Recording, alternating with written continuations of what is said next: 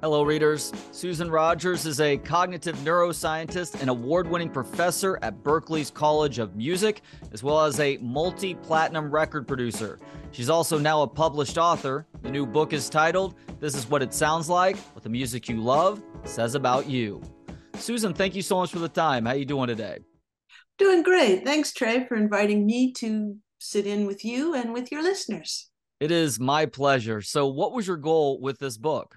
You know, there's this moment in the recording studio, I should say moments at the end of the day when you finished all the work you had to do and the musicians, the producer, the engineer would just you just linger in the studio for a bit, sometimes have a beer or something. You always start to talk about music. Conversation always goes there. And when it does, I loved how I felt in a certain sense on the same level, nose to nose with the musicians. I myself am not a musician.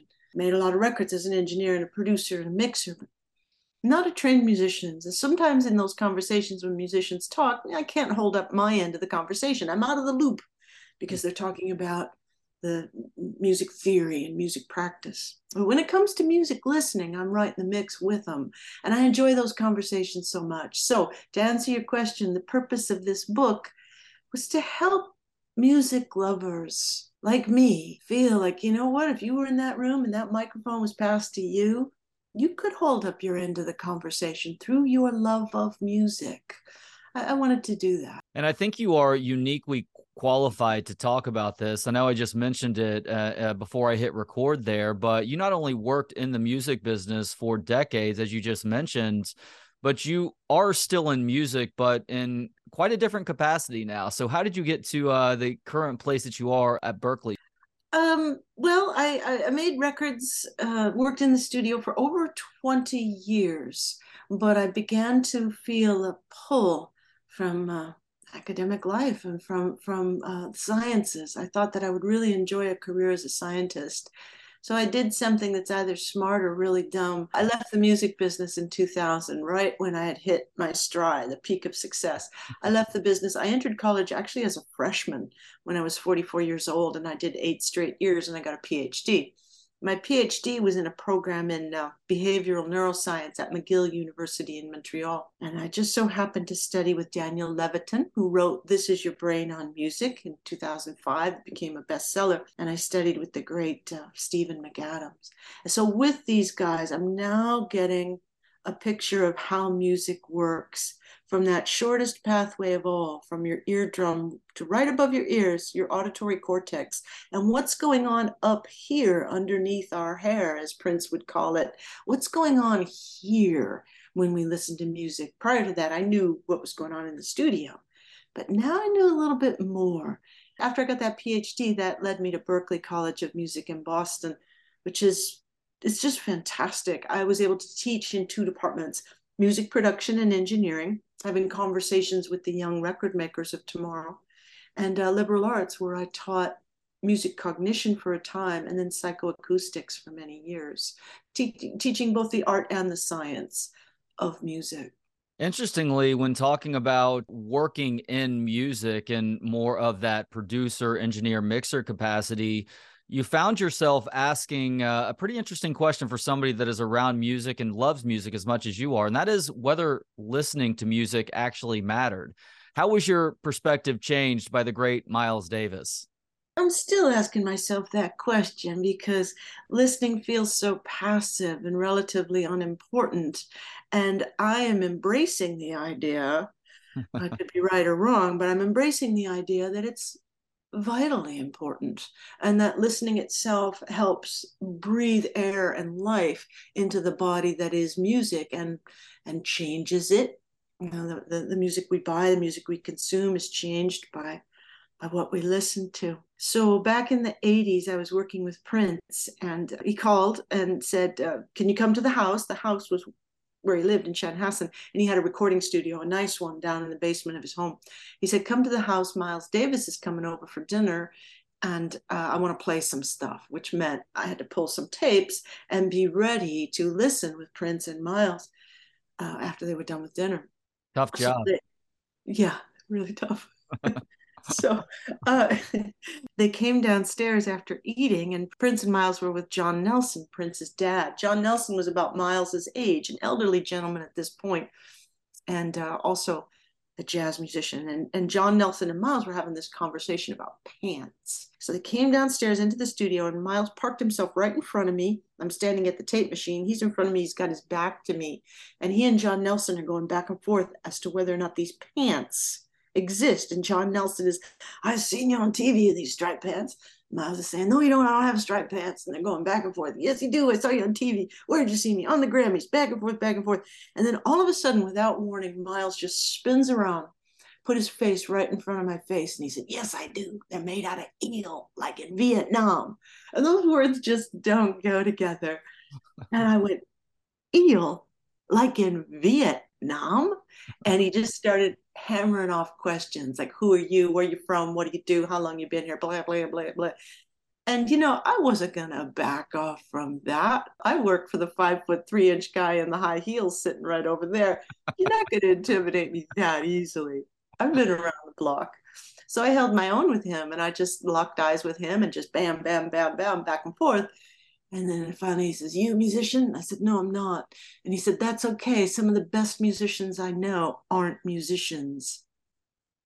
And that was the end of it. But that was one of the greatest moments of my life. And I've never stopped replaying it in my mind's eye and trying to figure out what do you mean by that? I've heard from other folks who played with him that he would instruct his musicians to play like non musicians.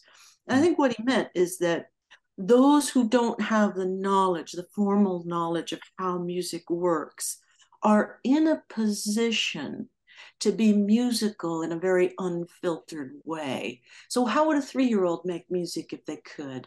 How would a 95 year old make music if his or her body didn't get in the way? So, music is an expression of life. So, in theory, anyone who's alive should be able to express themselves musically. So when he said some of the best musicians I know aren't musicians, I think what he meant was that there's musicality in all of us. And sometimes that musicality can be expressed in ways that don't involve having an instrument in your hands or singing on a mic.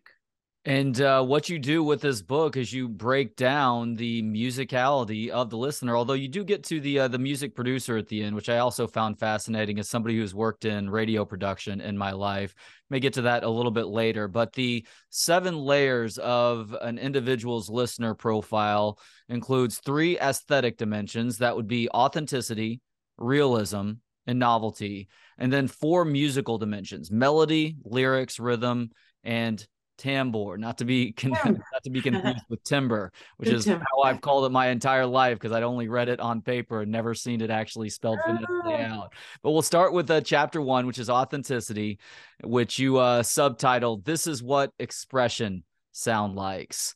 What are record pulls and why do you love them as it relates to authenticity? uh, record pull is a good time in the recording studio. So often, if you're doing a whole album, especially, you're going to hit a creative wall.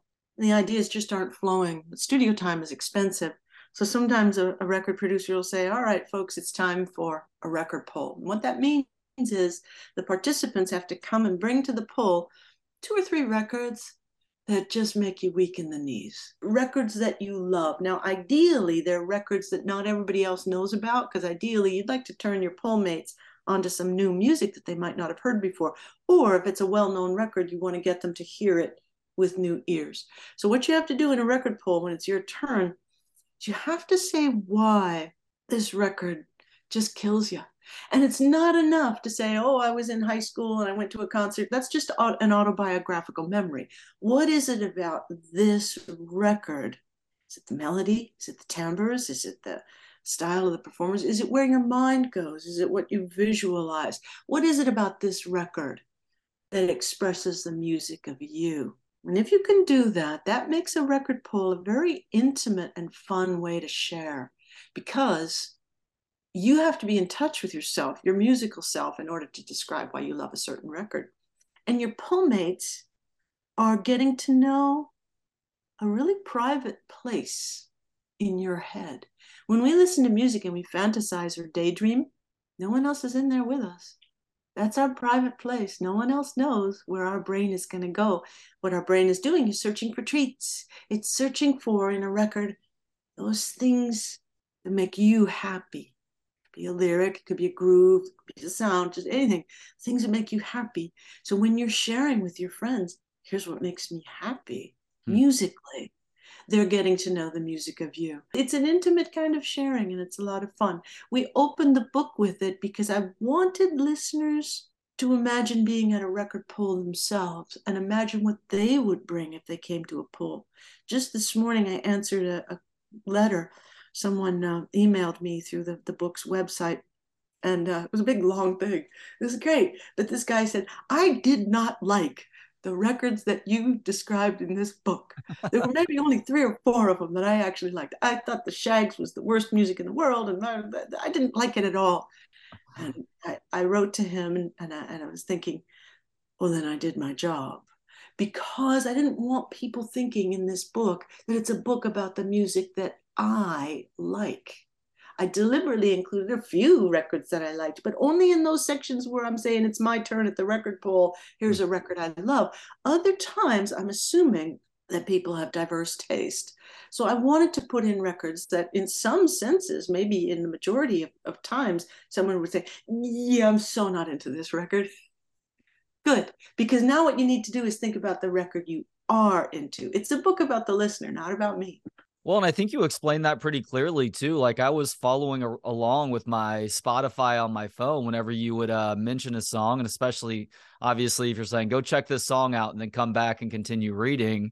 And the Shaggs didn't do it for me, but because you had already laid that groundwork and let me know kind of what it was, and it's something that's really heralded by people who work in music and you waited until after the suggested listen to explain why you enjoyed that album even still hearing it and being like oh this is a muddled mess. This is just a complete cacophony right now that is not uh, coexisting with my ears and my brain all that well. I started thinking immediately why you might like something like this and it did have to come down to the authenticity of it all and the fact that these girls in these horrific situation that they grew up with were still able to uh, to get on the uh, the the same uh, off sounding page that they were when they recorded music in the studio. Yeah, for those who don't know, the Shaggs were a, a, trio of young women, teenage girls who grew up in rural New Hampshire in the 1960s. And they had this really domineering dad who believed that his daughters were destined to form a pop band like the Beach Boys or the Beatles, and they were going to be famous, famous. And he locked these girls up literally in a room. He pulled them out of school. He didn't let them date, and he uh, kind of forced them to write songs and play. They couldn't play their way out of a wet paper bag. They don't even know how to tune their instruments. They don't play in time. It's nonsense. But if someone were writing a book on art, painting, let's say, it wouldn't be out of line to start with a child's finger painting, not because a child's finger painting is great. Shaggs are not great. They're the equivalent in music of a child's finger painting. But you might include a child's finger painting in a book on art in order to say, we all have an impulse, a drive to express ourselves. We don't always just express ourselves with our speech. We express ourselves with our drawings and our mud pies and our make believe games that we play as children. And we can express ourselves on musical instruments by pounding drums or finding a chord on a musical instrument. What the shaggs strip bare and make obvious to us is the human desire to express yourself musically. This is why record makers, professionals, have a high regard for the shaggs because listening to them reminds us of where we started. It reminds us of that three year old with the pots and pans and the little kid with, you know, my first guitar or whatever it is that they have, the toys that they play with. You want a little bit of that in your music and on your record. You want musical performance gestures that sound as if they're coming from the heart and aren't overly constrained by learning and theory and technique. Just play what's in your heart. The difference is that the trained musician can actually play, can hmm. actually tune their instruments, knows how to be on time. But the, the shaggs are important for that reason. I'd never argue that it's great music. It's a great example of a dimension of music listening. That being authenticity. I think it's also a great example of humans' desire because we are these social communal creatures to make music with one another too. Because as you pointed out, like even though it's a complete musical mess, they're they're weirdly on the same messy page too. That's really bizarre. It also it illustrates it, and I'm glad you pointed that out. The synchronicity among musicians, yeah. that it's a group activity for the most part. We get together, combine our individual voices with the voices of others to make a collective where the whole is other than the sum of its parts. Um, the, the shaggs were all, uh, they're all bad, but they're all bad in the exact same way, which is really amazing. So, chapter two is realism. This is what music looks like. It has to do with what your mind is seeing when you listen to music. What do you mean by this? So, my co author and I uh, were looking for data on what people visualize in their mind's eye when they're listening to their favorite music. And I didn't find any out there other than autobiographical memories. So we collected data. Now, I had always assumed that people saw in their mind's eye what I see when I listen to my favorite music, which is I picture the band in the studio. I've been doing that since I was a little kid. My memories of listening to the radio and records include my mental imagery of picturing James Brown and Sly Stone and the Rolling Stones. This was long before you actually worked in the studio. Oh, yeah. Yeah. I wanted to be there, I wanted to see them performing. And uh, my co author was completely the opposite. When he listens to music, he doesn't want to see people at all. That ruins it for him. He wants to see imaginary spaces, abstract shapes and colors, worlds that don't actually physically exist. He wants his imagination to soar. So we're both looking at each other going, oh, that's weird. So we decided to do a, a, a major survey of music listeners in the United States to assess what do most people see in their mind's eye. Turns out the most common answer was uh, autobiographical memories. People listen to music in large part, and this is about 25% of respondents, in large part, they listen to music to remember people or places or times in their life. That's rewarding. That's the treat they're seeking, or one of the treats they're seeking when they put a record on. The second most common answer was the story and the lyrics, which really surprised me. People will make up stories not necessarily involving themselves or even involving the artist. They'll they'll picture the story. That was very common. So naturally, those folks are going to be gravitating towards those musical artists who write lyrics you can visualize. Uh, they're not going to be as interested in instrumental music because they're looking for a treat and they're going to find it in the lyrics. Many other people will visualize just nature scenes like the beach or mountains and video game players tend to visualize rooms that mm. accompany music because they're so accustomed to that the room that goes with this record. All of us are different.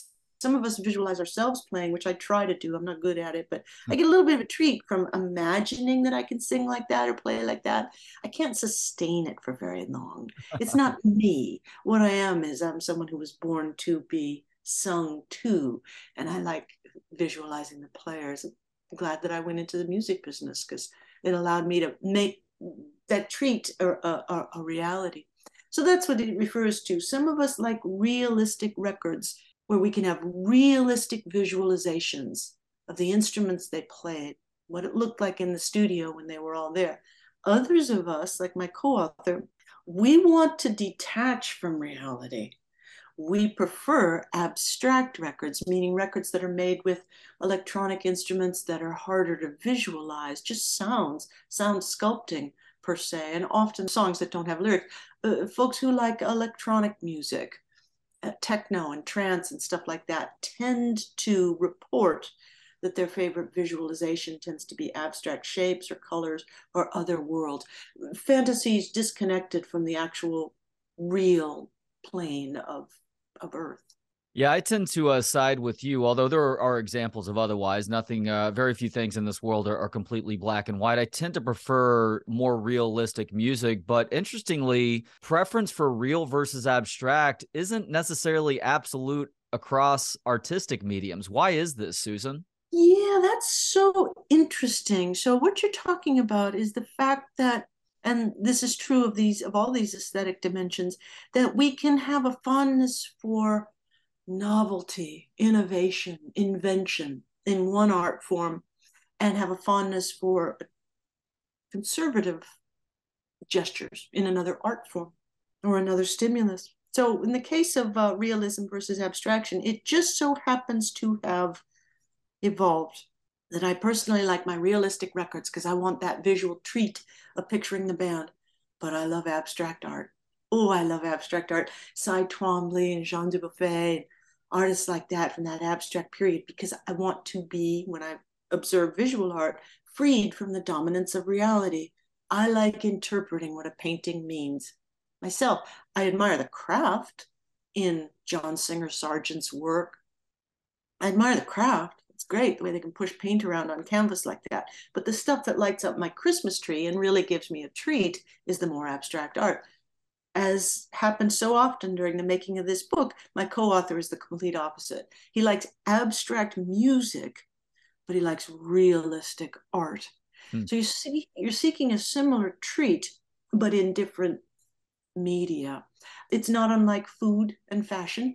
Some of us have are really wild tastes in fashion, and we might be maybe we live on cheeseburgers and pizza. Traditional conservative tastes in food, not adventurous at all, or it can be the complete opposite. So I like the saying from the biologist D'Arcy Thompson that says, um, "Everything is the way it is because it got that way." Hmm. Your early experiences interacting with stimuli in your world either gave you a reward or a punishment. It either worked for you or it didn't. And often this happens several times. And then you say to yourself, your reward system says, Yes, that's me. That was great. That worked out for me. I'm going to do that again. Or your aversion system says, Now we warned you, don't eat that. so this time, next time you come to this restaurant, don't be so adventurous. Go with the usual. Everything is the way it is because it got that way. We all became these unique entities that we are. Chapter three is novelty. This is what risk taking sounds like. What does novelty have to do with an appetite for risk, Susan? So you've got these two circuits in the brain the nucleus accumbens and the caudate nucleus. And I like to imagine it like this. Let's say three or four of us were out in an empty field and a spaceship came down, something from outer space, and landed in that field. And the pod bay door opens, and there's some alien there. Now, you're sitting there and you're looking at this alien, and this nucleus accumbens is in Is this a good thing or a bad thing? Should I approach this or run away from it? And you're standing there and you're all waiting some folks are going to be a little bit more adventurous than others. So let's say the adventurous person says, I'm going in. They're just standing there. Probably nothing. I'm, I'm going for it. they go in. And their caudate nucleus is saying, Don't do it. Don't do it. The nucleus accumbens is saying, No, I, am going to give it. I'm going to give it a try. It could be good or it could be bad, but I'm going to go for it. And you go in, and let's say it turns out well. They give you money, or they give you a treat, or they give you something. You're like, this is great. And the caudate nucleus is saying, great. Next time we see aliens, we're going to go ahead and approach. We're going to approach because that worked out great. The ones who are shy and hang back are more likely to say, yeah, I think we chose the good route here because that could have been very risky. And even though it turned out great for that guy, I wasn't willing to take the chance. Let other people take the chance. I'm going to see how it works out for them. And if it's proven to be a safe thing, then I'll follow along. So it works a little similarly with art. There are among us these folks who are real thrill seekers when it comes to music. Several of my students were. They're going to check out the real fringe elements. And those kids will report back you got to check out King Gizzard and the Lizard Wizard. Now, a few people or be maybe listen to it for a little bit and hate it, and they won't ever go back. But enough kids listen to it, talk to the other kids, and sooner or later, someone you know and like and respect is going to say to you, this band is truly great. It's safe to approach them. You will probably like it or find something that you like about them. I'm amazed at how fast King Gizzard and the Lizard Wizard have uh, turned into this hip band that everybody needs to know about. At first, they were they were one of those fringe bands, but that's how new musical styles get incorporated. So some of us have an appetite and enjoy checking out those fringe elements. We'll spend our time. We'll risk social embarrassment to turn people on to music that's out there on the fringes. Others of us are like, no, you go first or let me just wait until that particular style starts getting a little bit more mainstream until I hear other artists doing similar work. And then uh, once I realize it's musically safe, then I'll approach it. Now, there are folks on the left side of the bell curve, the bell curve of novelty and popularity. Folks on the left side, they're like, I don't want any fringe music at all because I love traditional styles. I love reggae or gospel or folk or blues or traditional rock. That's the street I live on. This person might say, Why do I need to go looking for innovative styles?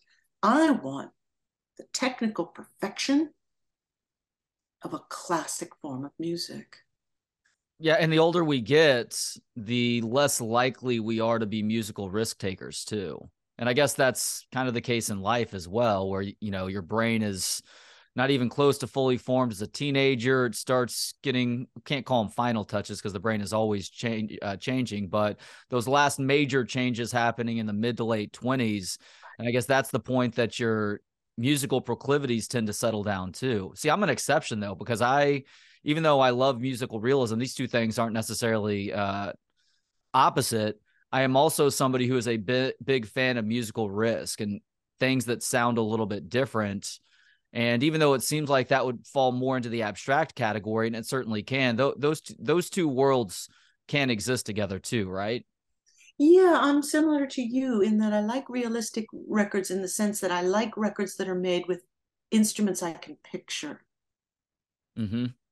That yep, appeals to me because that's my fantasy. And when I hear electronic music, I appreciate it. Some of my students have really turned me on to some great pieces, pieces I can genuinely say I like but it's not what I reach for most of the time when I want to listen to music, because when I want to listen to music, I want my realistic fantasy. But I also do get rewarded from musical innovation.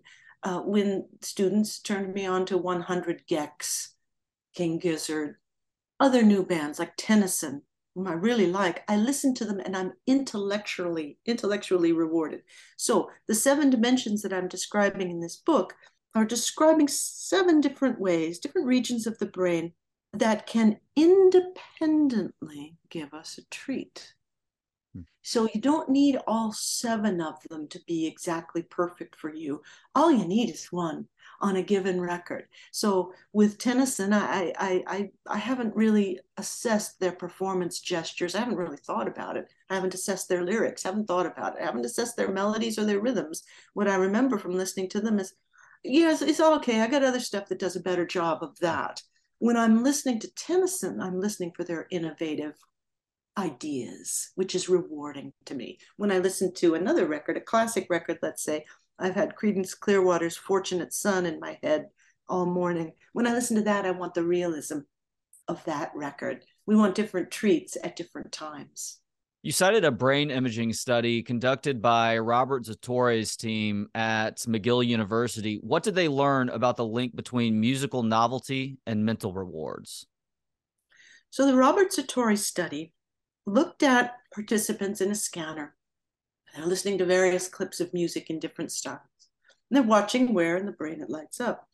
And then afterwards, they asked these participants to report give me a dollar value give me a, um, a, monetary amount. How much would you pay to hear this again? And zero was, I never want to hear this again. And two dollars was, I'd pay the most possible to hear this thing again. I really liked it. So it did. His study did show that novel music can be rewarding, but when novel music, music that's novel to us, a record we've never heard before, when it is rewarding, it's because we found a treat. We found some element of that record that just happens to activate an area of our brain that then communicates with the dopaminergic pathway and says, yes, For me, a little bit of dopamine was just released. Hmm. That can be the lyrics or the melody or just the style of the record or just about anything.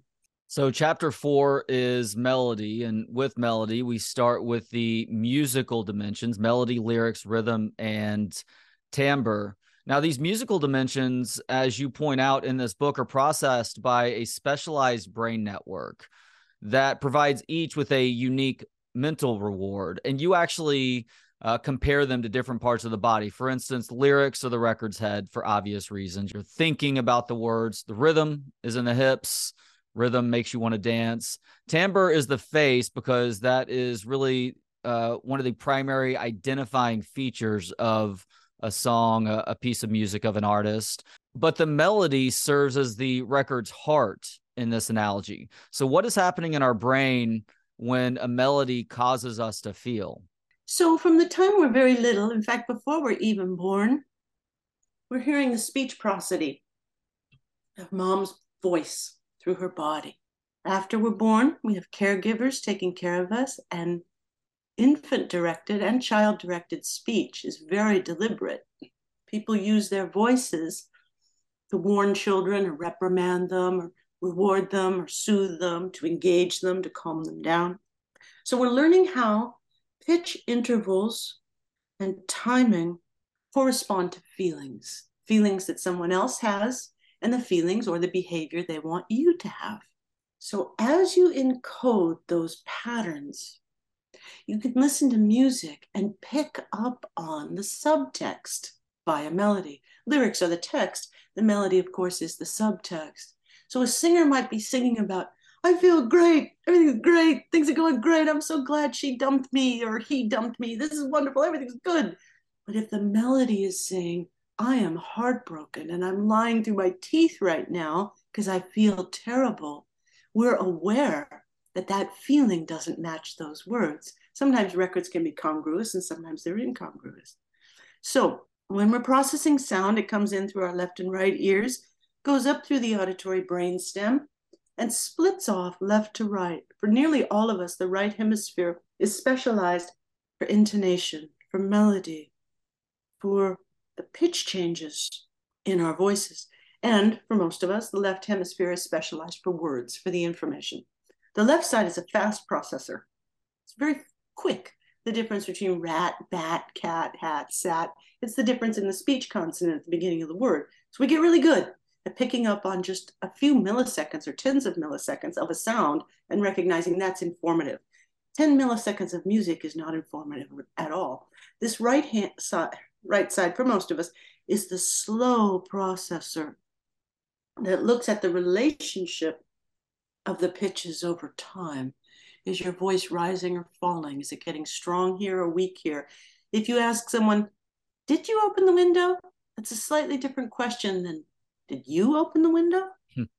Did you open the window? Did you open the window?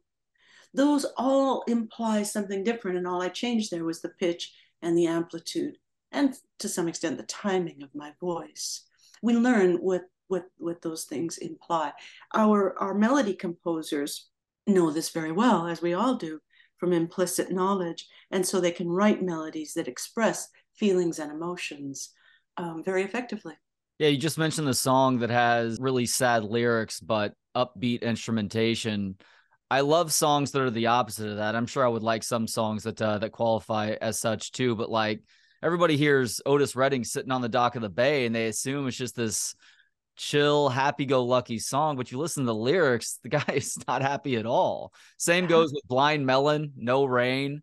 Very happy sounding song. The lyrics are, are not at all. I lo- love those contrasting themes when it really works in music. Yeah, I, I list in the book the example of Train's. Uh, mm. Is it 50 Ways to Say Goodbye? Yep. And singing, My heart is paralyzed. Oh, she was my everything. Oh, she wanted Superman, not Super Minivan. And he's like, Oh, and in the chorus, he's describing all the ways he's telling his friends that she died. She fell, she got eaten by a shark in the water, and she fell and no one caught her, and she got ran over by a crappy purple scion. but the music is da, da, da, mariachi horns. Music is happy. Yeah. So we get the sense like, oh, this guy's just complaining. He's fine. At least his, his band has his back. And he's saying, oh, guys, it's terrible. It's awful. It's awful. But the music's saying, oh, you're okay. I love how you just put it. At least the band has his back. That's great. By the way, another little factoid that I learned in that chapter. I'm not going to have you expand on this because uh, we don't have all day, but the fact that babies cry in their own native tongue just completely blew me away. So, folks, you should check this book out for a lot of reasons, including reading a little bit more about that. Why is ambiguity a valuable lyrical tool? In an ambiguous lyric, it's easier to make it about ourselves. Uh, the late mythologist Joseph Campbell wrote a book called The Hero with a Thousand Faces. He wrote about archetypes and he wrote about universal truths. It's really tough to learn to be a great lyricist. Beginning lyricists tend to write about themselves and their own experiences, which aren't particularly interesting to people who don't know them. But if a lyricist can climb up that ladder of skill they can eventually write a lyric that's about everyone, that universal truth, not just about them. The quintessential example of that is Brian Wilson and Gary Usher's In My Room. There's a world where I can go and tell my secrets to in my room, do my crying, do my sighing, laugh at yesterday. Simple, simple, simple lyrics. Anyone who's ever been a teenager can relate to that. Your room is your sanctuary. So lyric writing, when it's ambiguous, provides a slightly easier path for us to determine, oh, yeah, I think that's what he means. I think that's what she was singing about. Yeah, I get that. I totally get that. Odds are good that you don't get it at all. Hmm. I was just talking with a songwriter friend in Nashville yesterday, and you talk, I was talking about a song of his that I absolutely loved. It wasn't at all what I thought it was about.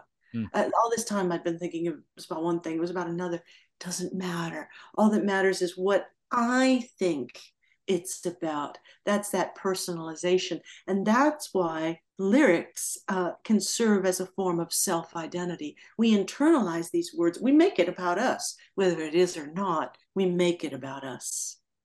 You have a pretty funny story involving the fictitious nature of really good lyrics fooling the listener. And it involved a band that you worked with, Barenaked Ladies, and their song Call and Answer. What happened? Boy, I sure do love that song. And when the record came out, the stunt album, I have a younger brother. And uh, the younger brother, John, he met his sweetheart when he was young. He married her. They've been together ever since, going on 40 years. And uh, John just loved that record. And, and he told me, uh, he said, you know, he said, I've never broken up with anybody. But if I did, that would be the song I'd want to sing. That just knocked me out because what it means is this man is listening to a lyric about an experience that he's never had. But he can easily imagine this is what it would be like.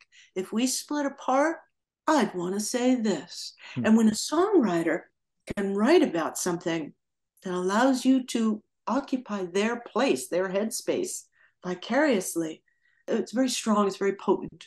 So I went to Stephen Page, who had written the song, and I described, you know what you did there? You you wrote a song that someone else embraced as being real, even though he's never experienced it. And Stephen at that time said, I've never experienced it either. he said it was it was pure fiction. It was just the product of his own imagination. Great writers can do that. That is so cool. So chapter six is rhythm. This is what music moves like. Why is rhythm your favorite musical dimension?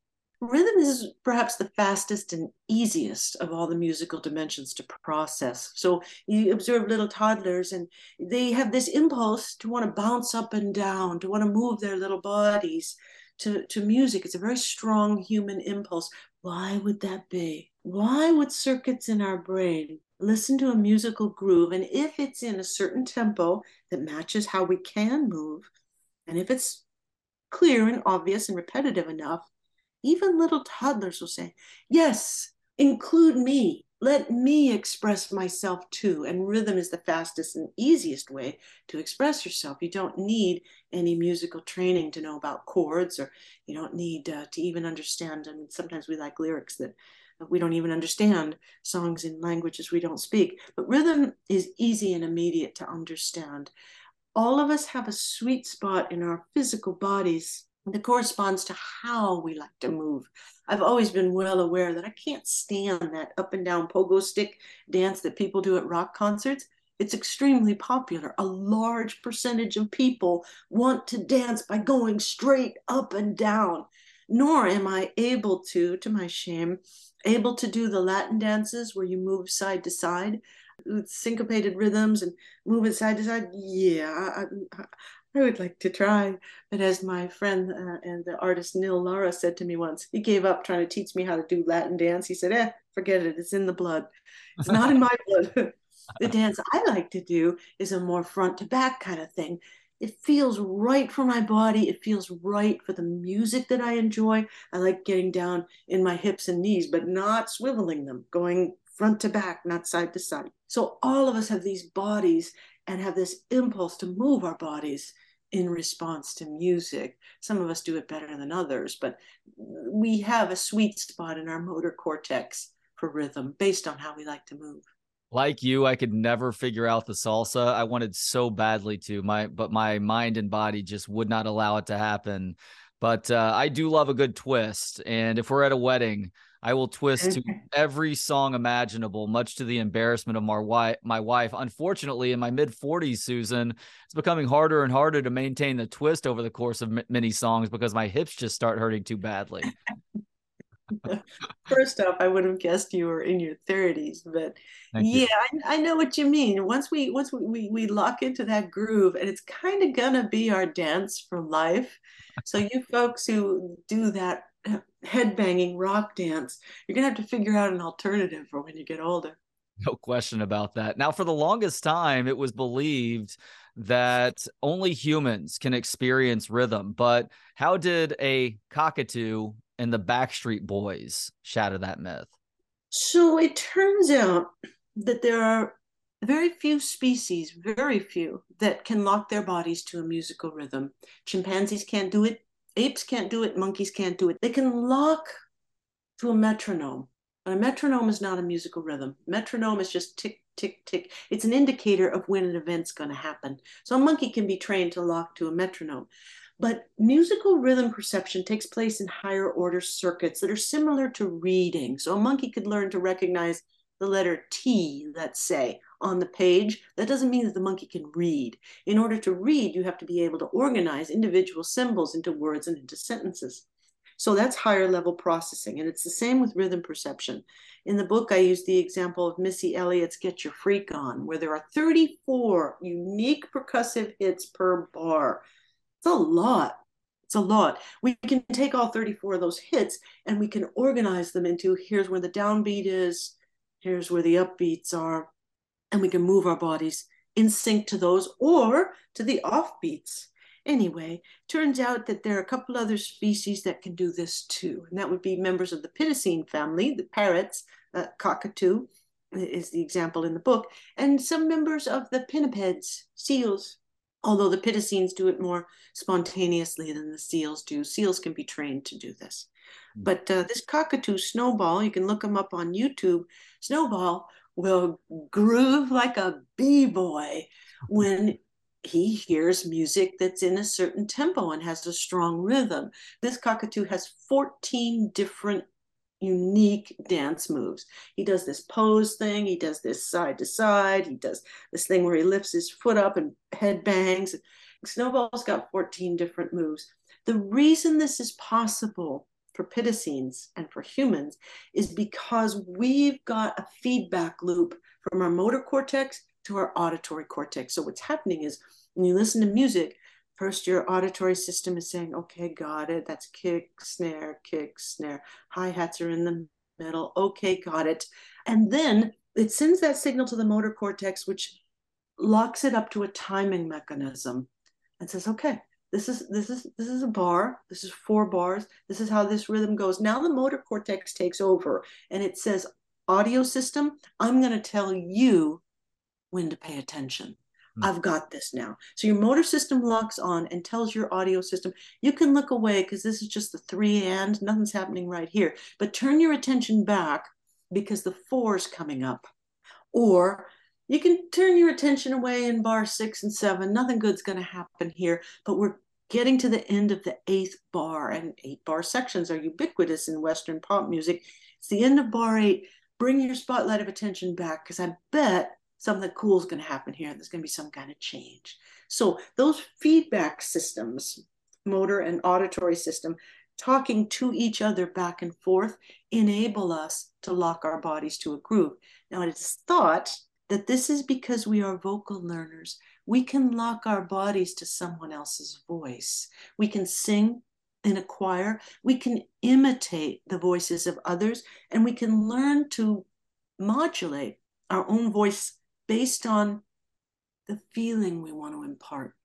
Dogs, for example, have a set of vocalizations. There's a bark, there's a growl, there's a whimper. They got a set. They don't modify that set over the course of their lifetimes, for the most part, as a species. A hippopotamus doesn't do it, an elephant doesn't do it. But vocal learners like parrots, some seals, human beings, we do modify our vocalizations over our lifetime. Our motor system and our auditory system have these feedback tracks, and they're constantly communicating with one another. Chapter seven is timbre. This is what music conjures. For anybody who's unfamiliar, and by the way, it's spelled T I M B R E, what is timbre? I took a whole graduate level course on timbre perception.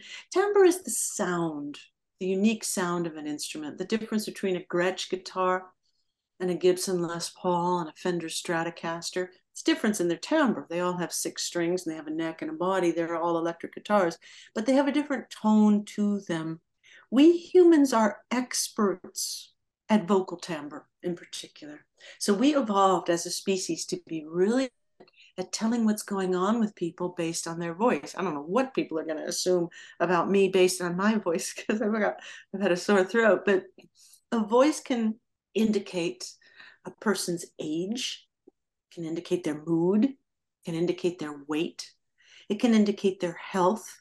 When we're feeling weak or strained, our, our voices get weak as well. Women have strong preferences for male vocal timbre, and men have strong preferences for female vocal timbre.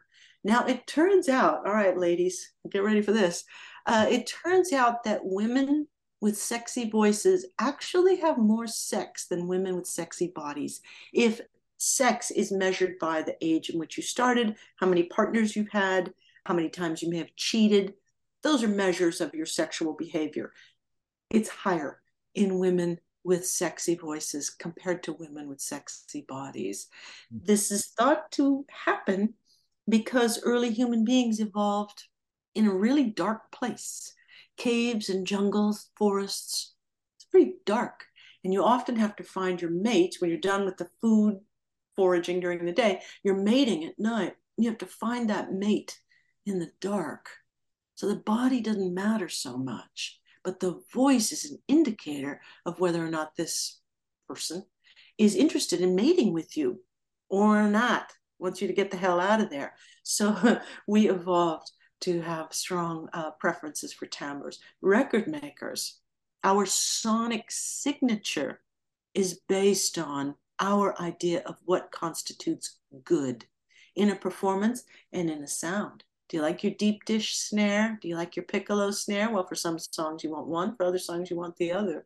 What does a fat kick drum say? What does a, a small kick drum say? We have associations with the timbres in our musical world, and uh, those are powerful deliverers of emotion. As the uh, the late affective neuroscientist Jack Panksepp said, sound is a special form of touch.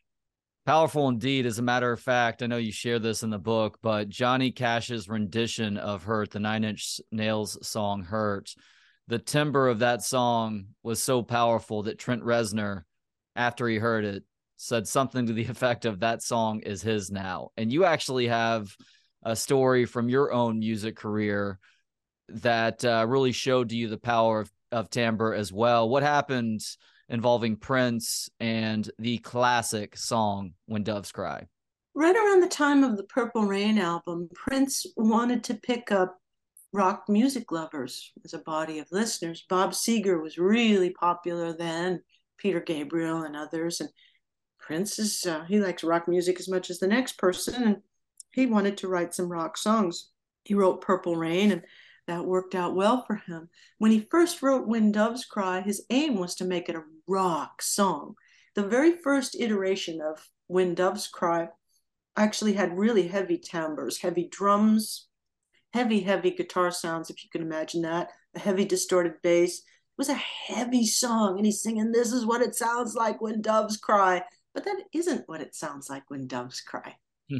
he, the lyric didn't match the timbres of the song at all, or the mood, or the feeling he was trying to convey. So he stripped it all back. To hell with it all. Took off the bass, took off the guitars, brought down the tones of the drums, made them made them lighter, kept the drum pattern, but not all the distortion on the drums. And then began by introducing new timbres, lighter, more percussive timbres. What this did is it conveyed a gentler, lighter feeling. Now, of course, this record opens with a guitar solo. Dig, if you will, the picture. And then that guitar goes away and he clears space timbrally for his voice to tell this story. And that lead line, dun dun dun dun dun dun dun dun, is saying something.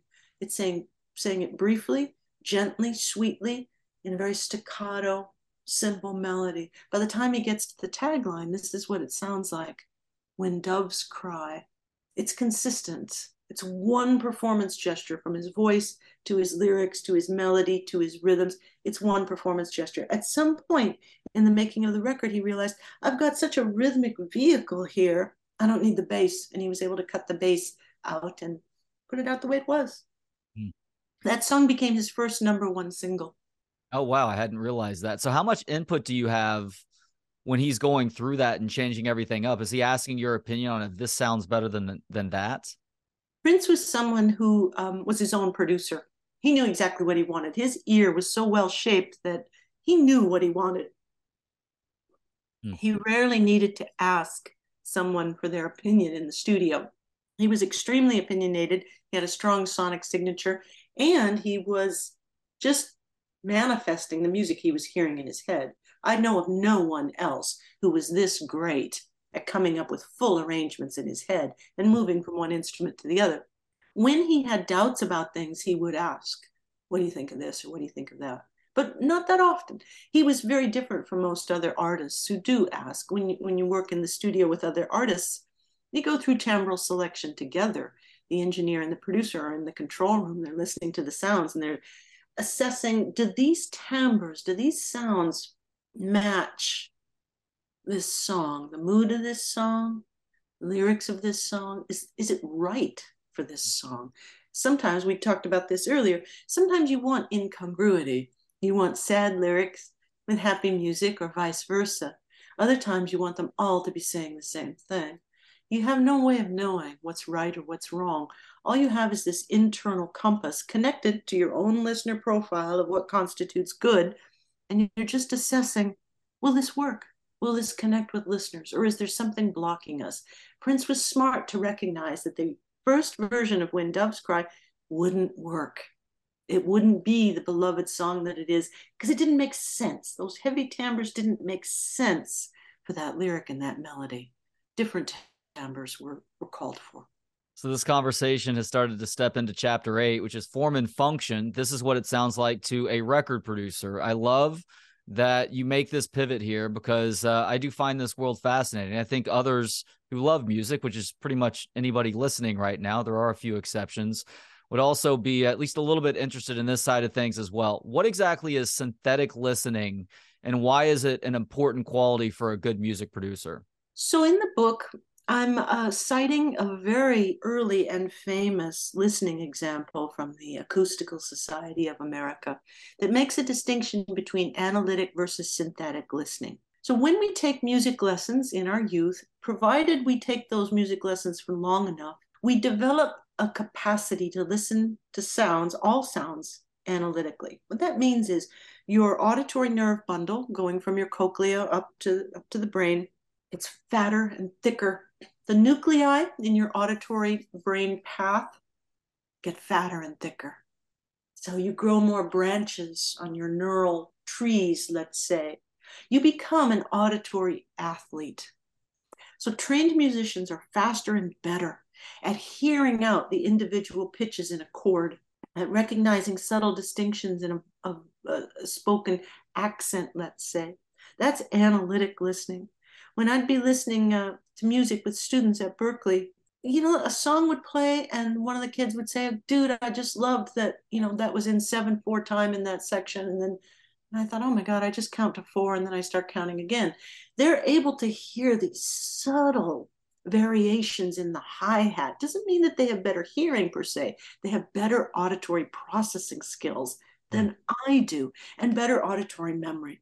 That's analytic listening. They might say that one string on the guitar is out of tune. I can do that a little bit, but not to the extent that my students can from their musical training. What I have is something called synthetic listening. Those of us who are not trained musicians, we're better able actually to listen to the global whole. Because I'm not focused so much on individual chords, I'm listening to the emotional expression in a record.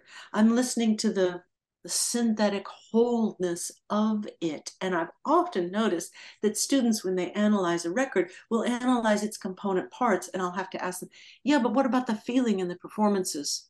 Was that singer feeling it? And often they haven't they haven't heard that. They have they haven't even attended to it. They were so enmeshed in analytic listening.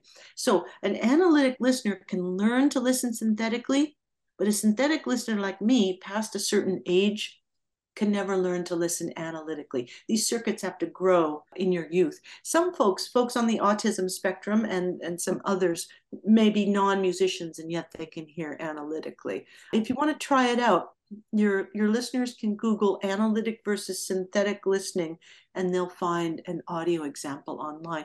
Also through the book as well, we provide links on this is what it sounds like.com you can see what kind of listener you are. This is what it sounds like.com. And uh, you also tell your music production students at Berklee to grow the seed, don't be the seed. What do you mean by that?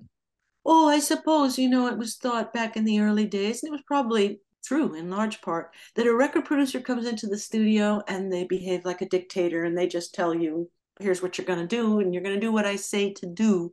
I believe in the early days of pop music making, it went like that. But after the 60s counterculture revolution, it didn't go like that anymore, not for the most part. So, what a record producer should be doing is coming into the studio and meeting with the artist and trying to assess where their songs are coming from, just like the Shaggs. What are you trying to say? What do you want people to know about you? What do you want people to experience when they listen to your record? What do you want them to think or feel? How do you want them to move? What's the music of you, and how can I help you bring that out of you so that it connects with people like me, listeners? So that necessitates you pulling music out of people, pulling performances out of them, pulling timbres out of them, pulling ideas out of them. That's what I mean by growing the seed. They're coming to you with the seed, these songs in a raw form. Here's the lyrics, here's the melody, here's the chord changes. This is the tempo I think it should be in. Maybe we'll change the time signature, but generally here's my time signature. That's the seed. How do we turn a song into a record? In this book, I deliberately reference records in every chapter because that's what we're talking about. I'm not talking about songs. That's a, a different kind of book. I'm talking about records, the recorded version of a song. And chapter nine is falling in love, the music for you. What happens in the brain when a person experiences love at first listen? It's like love at first listen with a person or love at first sight, I guess it's called. Somebody, you know, you're young, you're, you're thinking, it'd be nice to have a mate, and you're out somewhere in the world, and someone walks into a room, and suddenly, for reasons you can't explain, this person just gets you resonating. This person might be the way they look, the way they talk, something they said, something they did. I can remember the times I've fallen in love at first sight. It was an instantaneous moment, and I, I couldn't say why this person and not these other people. All I knew was that I felt it. And actually, that feeling, as mysterious as it is, can be mapped in the brain. So when we fall in love with a record at first listen. It can happen instantly. What it generally means is that one or two elements on this record matched our own personal sweet spot on mm. one or two dimensions. and it spoke to us and it sounds like the music of us. When that happens, what we do, and it feels like this, so you can probably relate to it.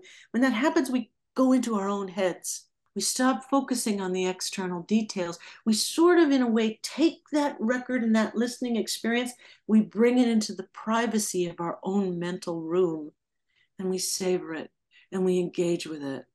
We relish it in the privacy of our own feelings. What's actually happening is that the elements of that record, some of the elements, the ones you respond to, have released dopamine. Well, initially opiates, and then later on dopamine. And you feel good. Random final question, Susan.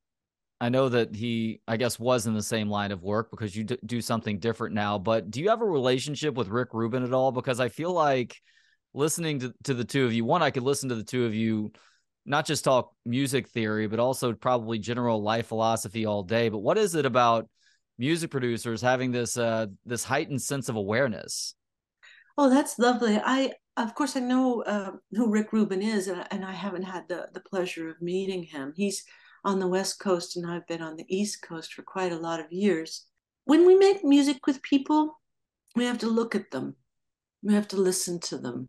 We have to move in sync with them music makers, and this includes record producers, score very high in empathy. Mm. We are good at reading the feelings and the musical expressions of others. It's how we make a living, is reading what's coming off these performers. So you get really good at empathy that can be a good thing and it can be a bad thing. But in order to pull music out of people, you have to feel what they're feeling at the moment that they wrote it, at the moment that they played it. And you can get very good at it or not. Hmm. there are producers. Well, let's go ahead and pick on the late uh, Phil Spector, who was known as a tyrant in the studio. You wouldn't call him a touchy feely kind of producer, didn't seem very empathetic at all but he was a genius. And from a theoretical perspective, he knew how to make records work. My heroes in record production were the late uh, Sam Phillips of Sun Records and Sun Studios, and the late Rick Hall of Fame Studios in Muscle Shoals. They're my heroes because of how adept they were at hearing a hit song, at knowing when a performance was great.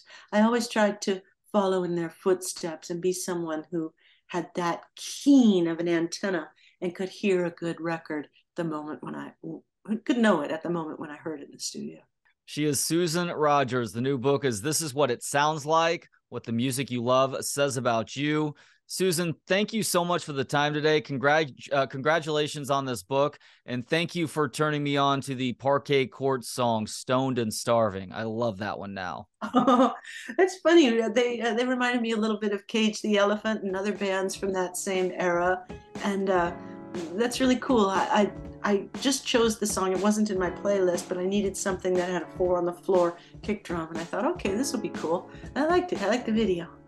Thank you so much, Susan. Thanks, Trey. It's really nice talking with you. Thanks for putting up with me and my weakened voice. Oh, the pleasure was all mine, Susan. Thank all you. All right. Thanks to Gentleman Jesus for the intro and outro music. Hear more of his work at gentlemanjesus.com. And thanks to you for tuning in. For more of the show and to connect on social media, visit booksonpod.com. Talk to you next time on Books on Pod.